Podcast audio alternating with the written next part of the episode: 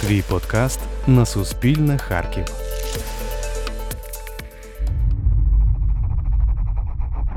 Українська революція минулого століття заклала фундамент новітньої української державності. А відголоски її наслідків тоталітарного режиму радянського союзу досі формують порядок денний Харківщини. Що відбувалося тут після революції, і яке значення мали події 1917-1921 років для подальшого розвитку регіону? Розбираємося у фінальному епізоді подкасту П'ятера з ломбарду. Перед мікрофоном Тетяна Кривоніста, харківський історик північно-східного міжрегіонального відділу Українського інституту нацпам'яті Едуард Зуб. Пане Едуарде, ми досить детально знайомили наших слухачів із подіями, діячами, місцями, причинами революції. І тепер хочеться обговорити і наслідки власне тих подій, яким Харків і регіон потрапили у 20-ті роки. Мається на увазі після революції, уже під червоною владою. Якщо двома словами знелюднений і розвалений, давайте трошечки поговоримо мовою цифр. У мене на руках підсумки перепису населення Харкова, який проводився наприкінці 1920 року, і в квітні 21-го остаточно підбили підсумки. Це офіційні дані, газета Комуніст, головна газета Республіки, партійна газета. Отже, населення Харкова з передмістями 251 тисяча чоловік на кінець 1920 року. Без передмість 222 тисячі. Для порівняння в 1916 році населення міста Харкова складало 352 тисячі.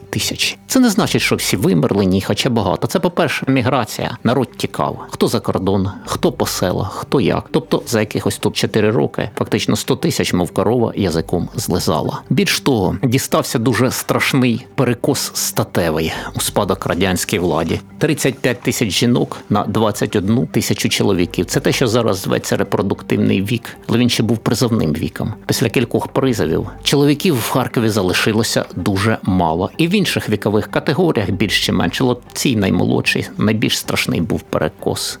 Що ж стосується стану економіки, ну згадаємо те, що радянська влада це перш за все того часу. Це політика воєнного комунізму, тобто це заборона товарно-грошових відносин. А заборона товарно-грошових відносин це тоді, коли щезає стимул працювати у виробника. Там примусова праця, це розвалена економіка. Багато хто за радянських часів, ви знаєте, скидував на те, що це інтервенція розвалила економіку. Та ні, хлопці, це так званий робітничий контроль, який з кінця 17-го року почав вводитися в Харкові, коли люди, які фактично не знаючи нічого про керування виробництвом, намагалися керувати. Це тобто, вже ж підприємства виходить, віджали у власників, ті, які там були приватні, і вже заправляла там Ну, е, бачите. влада. Робітничий контроль він вводився поступово. Перші спроби його ввести, поки його вводили, прийшла українська влада на початку 18-го. Почали назад роздавати власникам. Тобто там це дуже складне, воно все зі змінами влад змінювалося. Врешті-решт, в 21-му році комуністи змушені були ввести нову економічну політику,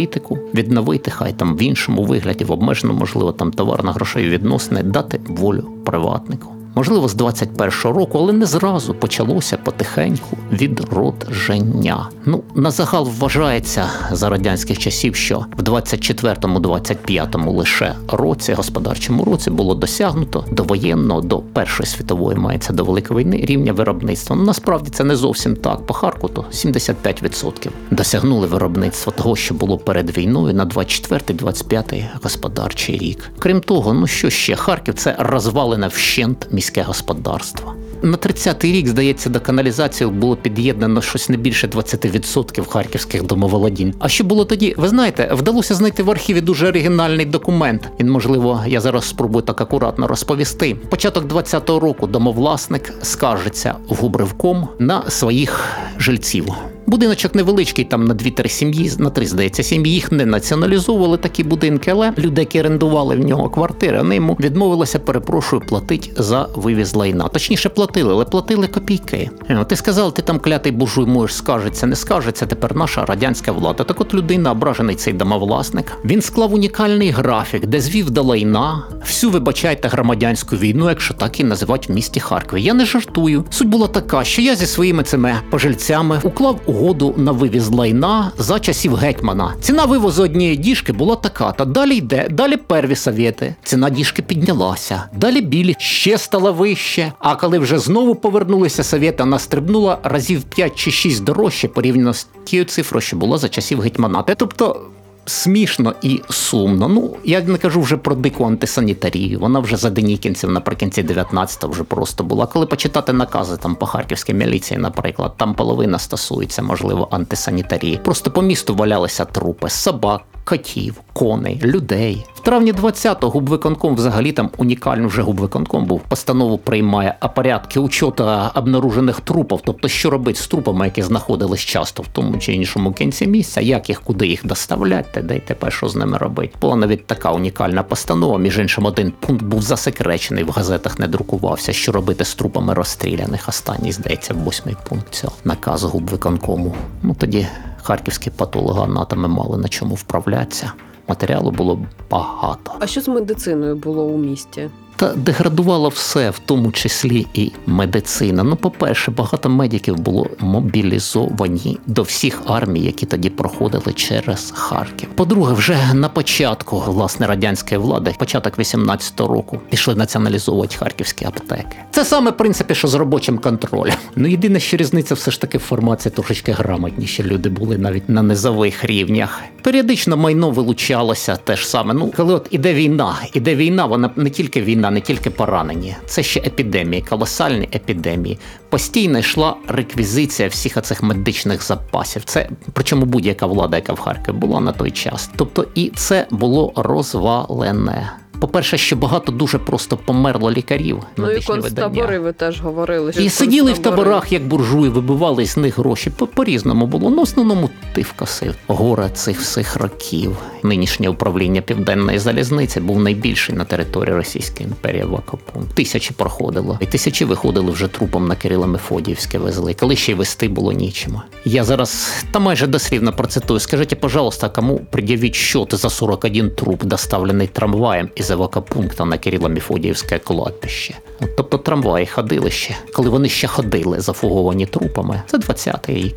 І 21-й таке було. І 22-му, здається, таки купили вже машини. Бували, возили машинами. А так, конячка, навозик.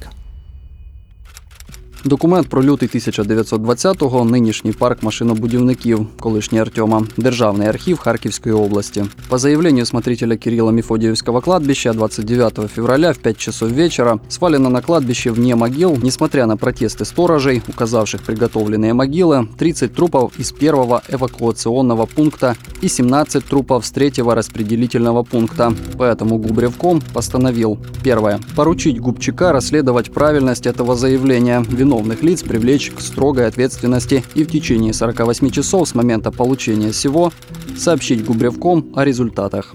Второе. Губздраву, Горздраву, Губвоенкому и начальнику гарнизона принять самые строжайшие меры к недопущению на будущее время подобных явлений. В случае повторения к ответственности будут привлечены не только лица, совершающие подобные преступления, но и административные лица, кому подчинены таковые.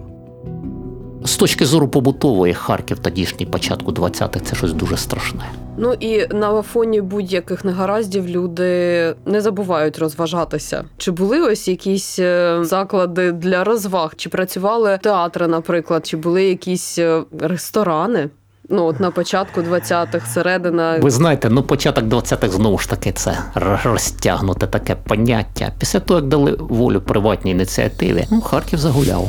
Спіртова монополія радянська, ганіння на самогонників постійно, всі ранні 20-ті просто ти відкриваєш газети, де сьогодні скільки-то відер конфіскували, завтра скільки-то. Був главспірт, через який можна було отримати. Ну, скажімо, найпростіша схема, ти реєструєш яку-небудь артіль. Це вже коли НЕП тільки напочався з виробництва чого-небудь, де потрібний спірт. Ти його просто перепродаєш тим же самим. Так, були ресторани, але основний вид забігалок називався паштетне. Був елітний медведь на початку НЕПа, де дійсно відпочивали ті, хто мав серйозні гроші, але їм періодично там капостили комсомольці, орава людей з червоними прапорами, і тобі якісь там непристойні частушки співають. НЕП мануапчхі, М, Ти дай тебе, хай тебе там шматок в горлі стане. Це нормальна практика така була в ті часи. Так вони боролися з багатими. Було і таке. Ну, взагалі, історія харківського комсомола в ранніх періодах це окремий анекдот з їхніми акціями, усіма такими. От.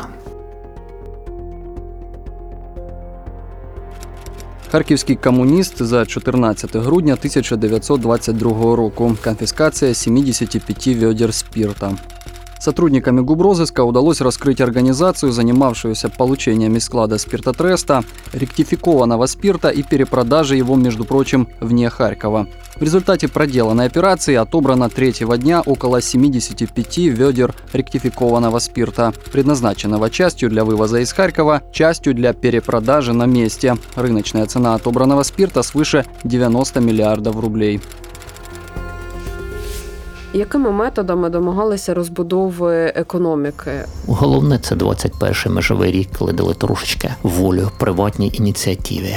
От. Почало підніматися, перш за все, в Харкові тут з легкої харчової промисловості. По-перше, те, на що попит буде в будь-якому випадку, бо їсти щось треба і одягатися в щось треба. З неї почався підйом потихеньку. А от велика промисловість вона піднімалася довго, туго. По-перше, бачите, чия була велика промисловість. Виявиться, що під республіканськими наркоматами були власне в основному підприємства легкої харчової промисловості. Серйозні промислові підприємства були зациклені на Москву, на всесоюзні наркомати. Звідтіля ну, могли надходити гроші на розвиток, кредити потихеньку. Але 20-й, 21-й, 22-й, 23-й роки це, по-перше, голодні роки. По-друге, це роки ще й страйків, між іншим, робітничих. Не з політичними вимогами, людям просто хотілося їсти. Це ще роки деградації робітничого класу, як такого. Люди дискваліфіковувалися. Було страшне безробіття. Ну, заводи стояли. Чисельність працюючих на харківських заводах на великих порівняно з довоєнним часом, коли, скажімо, взя- взяти 14-й рік і 20-й, до деяких там і в 5 разів впало. Чи можна Було вважати ось це досягнення радянської влади саме? Чи, чи є це досягнення, що ось розбудували економіку? Нам і зараз згадують е, те, що е, за радянського союзу все було збудовано, за радянського союзу, радянський союз і те і все. А насправді чи так це було? Чи справді ось цей розвиток, е, ну можливо, десь е, змінна покращення якості життя, якщо так можна говорити, що це досягнення союзу? Ну, в будь-якому випадку все це сталося за часів радянської влади, і без неї, звісно, не обійшлося. Але просто а подивитися на інші країни, де радянської влади не було. Безумовно, вимога часу. Вимога часу до того ж радянський союз все ж таки керівництво планувало спочатку світову революцію, замахнулося. Потім, щоправда, трошечки апетити зменшилися, але так чи інакше це вимагало розвивати, модернізувати промисловість. Ну і знову ж таки, те, про що зараз люблять говорити, це вже події побудови трошки пізніших часів, з кінця 20-х. Ну і знову ж таки заслуги партії. Комуністи роль поганяла. Гучніше за інших били в барабани. Як в нас іде розвиток промисловості, як в нас все добре стається. Насправді мізки іноземні. Скільки в Харкові перед індустріалізацією, ну, трошечки пізніше вже заліз працювали іноземних спеціалістів. Їхня головна була робота мізками, їхня іноземна. І не тільки власне інженерів і конструкторів, а й рядових робітників, не рядових кваліфікованих серйозних робітників. Якщо говорити про село, як воно жило, яку політику провадили вже радянська влада на селі? Ну пізніше ми знаємо, вже буде там і колективізація, і розкуркулення, і е, колгоспи вже почнуть створювати. Ось е, ну ранні 20-ті, якщо про них говорити. Те, що трошки на селі спала напруга, знову ж таки заслуга того, що з продовольчої розкладки перейшли на продовольчий податок. Тобто ти щонайменше знав, що в тебе заберуть якийсь конкретний відсоток з того, що ти виріс. Він був немалим цей відсоток, але це вже було трошки краще, ніж забирати все, що було. В принципі, під час непу хто міг, хто хотів, той піднявся. Оскільки я сам можна сказати, спадковий куркуль з підгороднього харківського хутора, я можу казати. Ну, на прикладі свого села поруч просто був набитий грошима губернський центр і вже столиця ОСР. Ринок збуту, розумієте? От тобто люди, які працювали нормально сюди возили. Я от знаю, що весь нет мій прадід возив молоко на Заїківку. Непогано продавав. Постійний був оптовий клієнт, свій єврей, між іншим, з яким дружили ледь не сім'ями. А репресивні контролюючі органи, яку політику провадили? Інакодумців е, продовжували прибирати Контроль активно? над інакодумцями був постійний. Початок 20-х це низка амністії, дійсно. Але всі ці особи, які потрапили під амністію, ну от зараз вийшло останні роки списки всіх, хто стояв на спецобліку в ГПУ. Всі вони були під дуже і дуже пильним наглядом. Періодично провадилися судові процеси, дуже дивні. Зараз, в принципі, розумієте, 20-ті видаються, начебто райським періодом середина 20-х, бо ми знаємо, що було після. Але, наприклад, тут 27-й рік місто Харків, так звана справа юрфака. Група молодих людей богемних випила, закусила. Кілька тостів вони викинули, які видалися антирадянськими. Якби вони не підібрали якихось випадкових баб на, на ту пиятику, може б все б пройшло нормально. А так їх коротше зранку вже люди давали свідчення в ГПУ ще з похмілля. От я читав ті протоколи, які реально брали свідчення у п'яних людей. Там і сміх, і гріх. Врешті-решт цього народилося два розстрільних вироки на голому місці, розумієте? Причому відправили в Москву розстрілювати. Тобто на голому місці склепали таку справу. Я думаю, що це справа не одна така була. Знову ж таки, 27-й рік це пішла посадка української мужичої партії підпільної, наприклад. Розумієте? Ще в 24-му році у капістів пішли садити. Терор не припинявся. Можливо, не був таким масштабним, як до того, не був таким виразним, але все було під контролем. І знову ж таки йде, начебто, українізація, там розпал. Але в 26-му році виходить закритий циркуляр для ГПУ в українському сепаратізмі, де пропонують взяти під особливу увагу якраз тих, хто працює. на ниві українізації. Тобто контроль над політичною ситуацією радянська влада не втрачала. ГПУ працювало. Ідеї комунізму, пропаганда це одразу вже було от е, активною частиною життя міста, роботи більшовиків, е, червоної влади, радвлади. Чи це все таки десь трохи далі поступово стає ось такою системою продуманою, такою, як ми її знаємо вже зараз? Ви знаєте, ну, ознаки системності.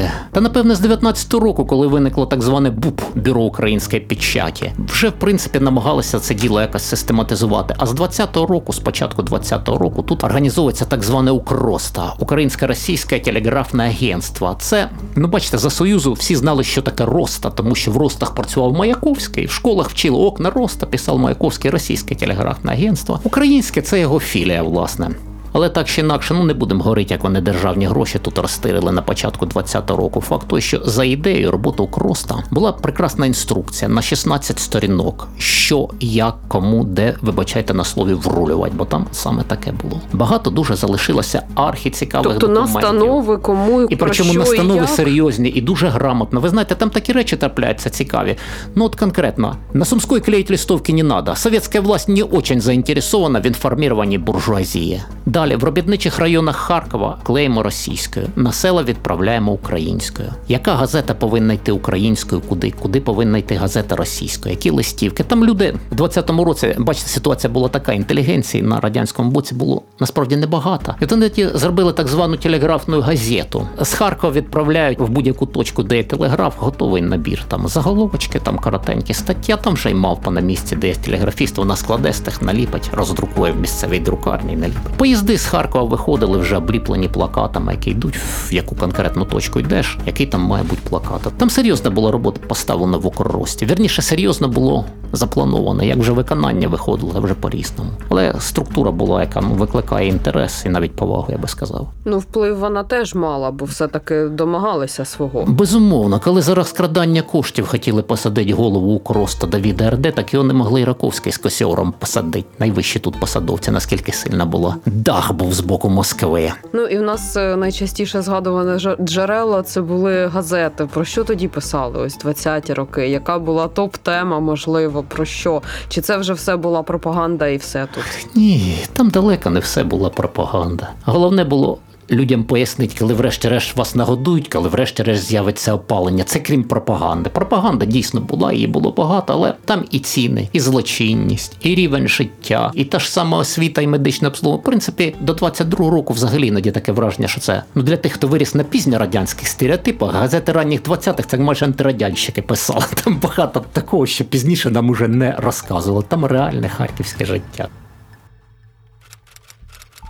Харківський журнал Пламя, третій номер за 1924 рік. Борьба з сифилисом. Институт по борьбе с венерическими болезнями в Харькове. За большим круглым столом врач ведет собеседование с больными. Рядом щеголовато одетым военным сидит рабочий в замусоленной блузе с смазанным копотью лицом. Тут же сидят два приезжих христианина из окрестных деревень в лаптях с повязкой на лице. Возле них в ободранных лохмотьях и почти босой сидит обитатель ночлежки, пропитанный специфическим запахом карболки. О том, насколько велико число больных сифилисом, красноречиво говорят цифры посещаемости института. В течение февраля в институте было свыше 6 тысяч посещений больных сифилисом. В марте посещаемость института выражается в 550-600 человек ежедневно по всем отделениям. С каждым месяцем цифры посещаемости растут. Що стосується медичного обслуговування в місті пролетарів, то на кінець 20-х воно вже дійсно до революції його такого не було в таких масштабах. Ну про якість говорити краще не буду. То окрема тема. З газет не так зрозумієш, яке насправді було. Ну А освіта, от е, місто, якщо брати школи, чи зростає кількість закладів, чи зростає якість тієї освіти? Можливо, більше охоплення людей, е, і чи вже стає одразу освіта ось тим засобом, е, ну одним із засобів пропаганди Давайте скажемо щиро: освіта за будь-якої влади так чи інакше буде нести в собі зерна пропаганди. Те, що швидше за все навчанням була охоплена більша кількість людей в 20-ті роки, ніж, скажімо, в дореволюційні, це так однозначно. А от питання про якість того навчання я навіть піднімати боюся. Залишилося дуже багато спогадів про школи і вищі навчальні заклади 20-х років. Це деградація. Це ще купа педагогічних різних експериментів, такі екзотичні системи навчання. Почитати то ж саму Шевельову, я мене мені довкруги там є, що колективом там відповідали, ставили оцінку. Тобто, якщо там на 10 чоловік є один розумний, всі 10 зможуть отримати відмінну оцінку. Ну, грубо кажучи, да? чи вони будуть знати предмет про цьому бою?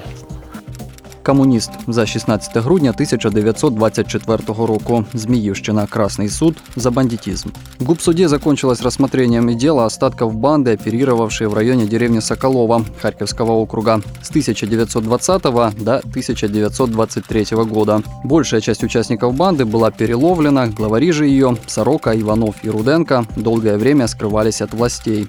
За дело уничтожения главарей взялись местные власти. Оставшиеся на свободе Сорока и Руденко, желая выручить Иванова и отомстить предсельсовета, собирают у матери арестованного Иванова военный совет, на который приглашаются известные бандиты Мандич и Поставенко. На совете льется рекой самогон, и Мандич с Поставенко соглашаются убить предсельсовета Мищенко. После убийства у Ивановой снова устраивается вечеринка, где убийц благодарят самогоном. Иванову удается бежать. Вся шайка, Сорока, Иванов и приставший к ним Лабунский скрываются в лесу. Мандыч отправляется на заработки к ним. Здесь обдумывается план нападения на Еремину, жившую на хуторе. План приводится в исполнение. Через несколько дней банда совершает налет на другой хутор. Здесь она грабит проезжего. Затем в шайку попадает еще один, Коваленко, при участии которого шайка совершает кражи. Наглость шайки доходила до того, что она под видом милиции окружила сельскую молодежь, бывшую на вечеринке, отвела молодых людей в лес и там ограбила дочисто. Шайку удалось поймать во время ее ночевки на хуторе близ деревни Соколова. Сорока и Руденко при попытке к бегству были убиты. Все остальные предстали перед губсудом.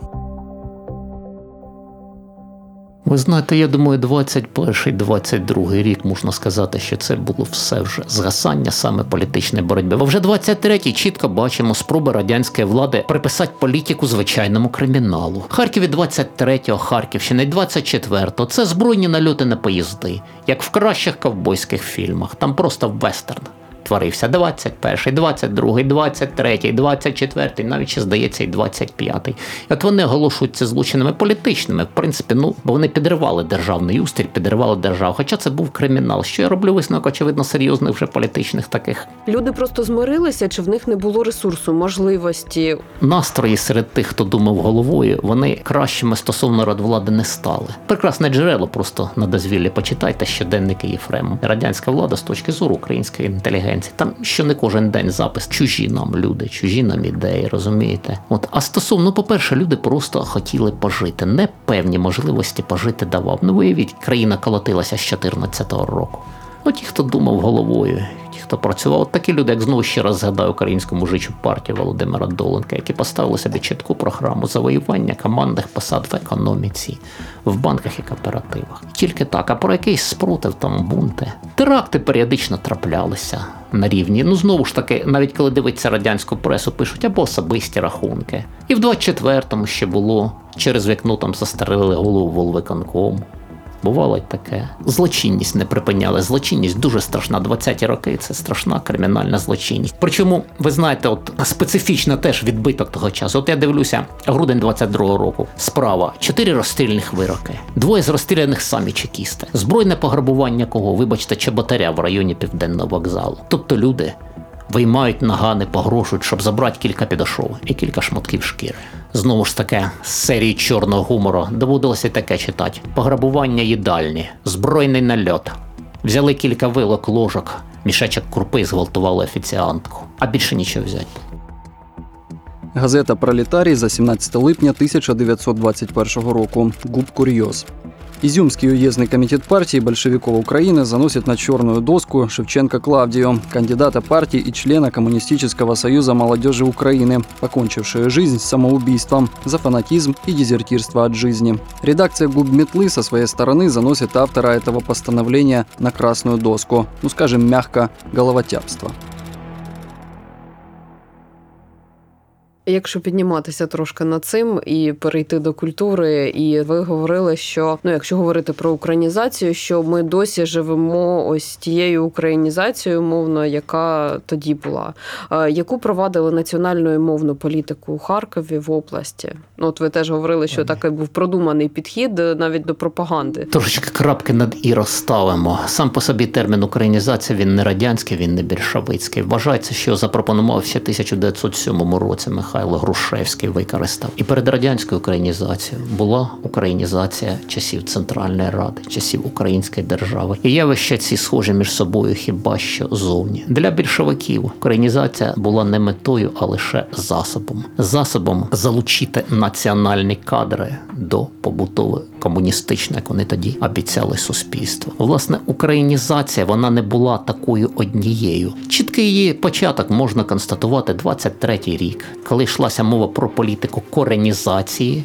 в усіх національних республіках, політику залучення національних кадрів. А от те, що було між 20-м і 23-м, тут значно цікавіше. Більшовики не зразу, геть не зразу дійшли до тієї думки, що їм українська мова все ж таки потрібна. Ще на початку 20-го доводилося доводити, що український язик не є язик Петлюри. Це ще питання було дуже дискусійним. Найцікавіше, наприклад, у 20-му році права української мови вже стали відстоювати люди, які українцями не були етнічними. Ну той же самий Косіор, який поляк, або ж Яковлєв Епштейн, який єврей. Не теж з 20-го року почав. Та вже Християн Раковський почав з 20-го десь дивитися більш позитивно на українську мову і доводить російським колегам, що таке треба її тут впроваджувати. Тобто, поки дійшло до 23-го року, до політики каренізації, тут багато чого цікавого творилося. Більшовики повинні були зрозуміти і, врешті-решт, зрозуміли. Хоч не швидко, але навчився, що українська мова потрібна їм як засіб. Перш за все, як засіб. І тоді з настирливістю, яка їм була притаманна, не почали її тут впроваджувати. З 1 січня 1926 року весь апарат на Україні державний мав вже володіти українською мовою. Були курси, випускалася українська література багата. Там пропорції на 26 рік показували українських газет і російських, там просто українських разів в 10, напевно, більше випускалося, ніж російських на Україні. Чи була престижною українська мова, от якщо так говорити? Чи все-таки ставилися до неї як е, до якоїсь сільської мови? Ви знаєте, ну, по-перше, тоді такими категоріями, як престижність, здається, взагалі не розмірковували. Я не бачив нічого там подібного в джерелах. В всякому разі, до революції холопська, теляча це було. І ще й після революції. Ну, після революції стало гірше, вона стала контрреволюціонною. А щоб престижною, ну, частка інтелігенції неукраїнської влилася, захопила її ця хвиля українізації. Але в рамках комуністичних, розумієте, в жорстких ідеологічних рамках. Про які рамки йдеться? От що було червоного в тій українській культурі, яка тоді була?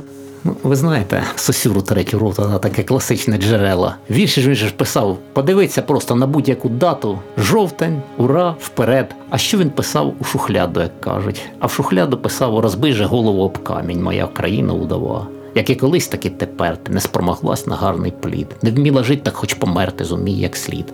От в 20-му році таке цікаве з'явилося віяння, що русифікаторів почали ототожнювати з капіталістами. От, мовляв, при клятому капіталізмі за царя українська мова була холопською, телячою, і той, хто зараз ще такі от русатяпські собі дозволяє випади, той, значить, може й сам діє в руслі колишніх старих капіталістичних установок. Ну, бачите, 20-й рік це рік протистояння між боротьбистами і більшовиками. І от боротьбисти часто тикали в очі більшовикам їхні реальні помилки, вставлені до національної культури. Культури. Врешті-решт цей козир з рук боротбістів більшовики забрали. Після того, як армія перейшла на територіальний спосіб формування, здається, з 23-го, взагалі потихеньку в армії почала навіть українська мова. З'явилася українська військова термінологія. От газети 20-х років читаєш. Сотня, кріс, кацарня, все те, що раніше можна було зустріти лише в емігрантських виданнях, скажімо. Вся та українська термінологія. Тут Харків це центр штабового українського військового округу. Випускається газета Червона армія, непогано досить рівня, між іншим, українською мовою. Паралельно йде Красна армія. Але Червона армія, здається, і наклад був більшим трошки. Українська варіант. І газета ну досить якісна, як на ті часи. Ну і на сам кінець я знаю, що ви не хотіли цього питання, але тим не менш, е, як столичний статус впливав на життя Харкова, і зараз наше сприйняття і ось цей наратив перша столиця. Перша столиця чого? І наскільки цим варто можливо пишатися, зважаючи на ті досягнення в лапках е, радвлади? Ну, ви знаєте, кому нічим пишатися, ну хай пишаться хоч з цим, Бог за ним. Я цим не пишаюся. Це справа випадку, справа географічного розташування Харкова. Так сталося, що тут столиця радянської України перша. Радянський уряд. Вибачте, але про столицю України взагалі говорити не можемо.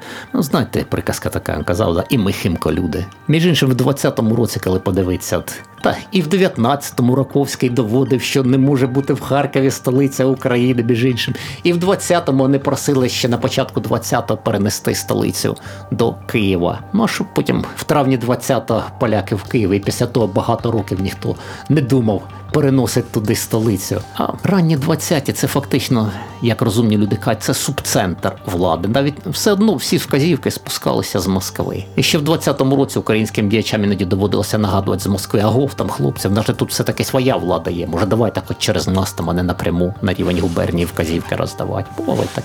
Як впливав столичний статус на життя місцевих? Я сильно сумніваюся, що в 20-ті роки хтось сильно переймався цим столичним статусом. Ну, ви знаєте, от за часів НЕПу, коли тут потихеньку, ну, по-перше, фінансування все ж таки столиці йде краще, ніж міста периферійні.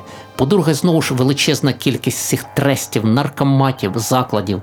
Це все ж таки в умовах безробіття теж важливо. Люди отримали якісь додаткові робочі місця. Але ж контроль. З іншого боку, безумовно, і контроль. Ну і під ці всі трести наркомати, вибачте, купу людей з житла повеселяли. От як цікаво, знаєте, от нам казали завжди, що за царату була страшна бюрократія. Окей, добре, прийшла радянська влада.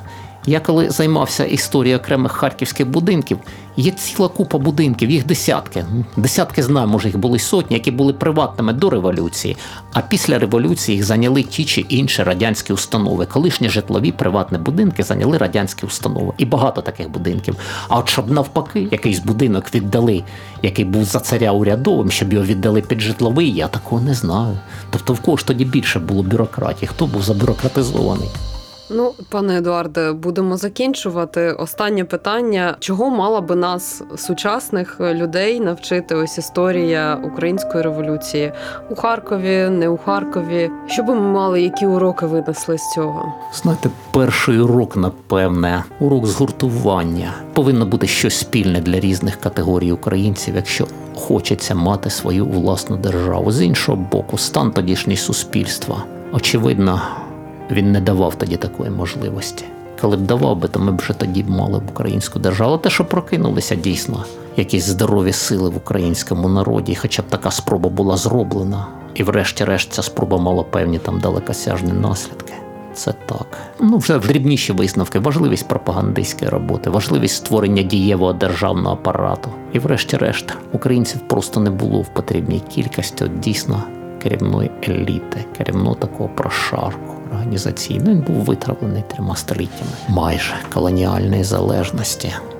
Скажу банально, історія вчить лише одному, вона нікого нічому не вчить.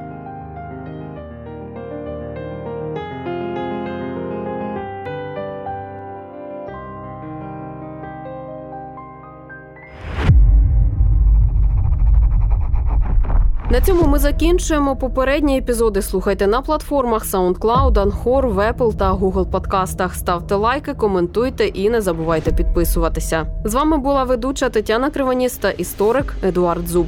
Подкаст П'ятеро з ломбарду, спільний проєкт Суспільного Харків та Українського інституту національної пам'яті. Почуємося.